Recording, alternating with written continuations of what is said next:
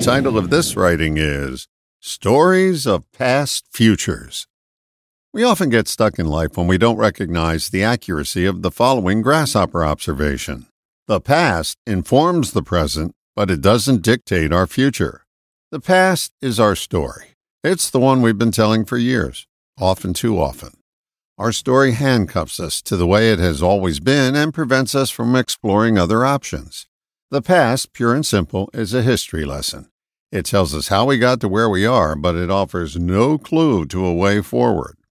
Our story about our past and telling and retelling it keeps our focus right there, preventing us from benefiting by today's fresh air.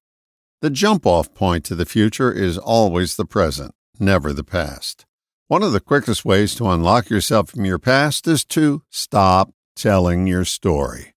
Once you've offered it to your friends, family members, counselor, or clergy, it's time to donate it to the used bookstore. Each time you retell it, you add more glue and you remain in deep doo doo. Stories are powerful. So, how do we want to use that power? To stay stuck in place or to step off in a new direction? You can change your story by not justifying the way you are by telling the same old one again and again. I was raised by emotionally unavailable circus clowns. That's why I am the way I am. No, that's how you got to this point. Now the question is, how do I go from here to where I want to go?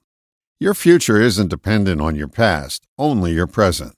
What you do now will determine what tomorrow brings. Will it be new opportunities or the pitfalls of the past? Stop telling your story and you'll have a different future, one that's new and past due. All the best, John.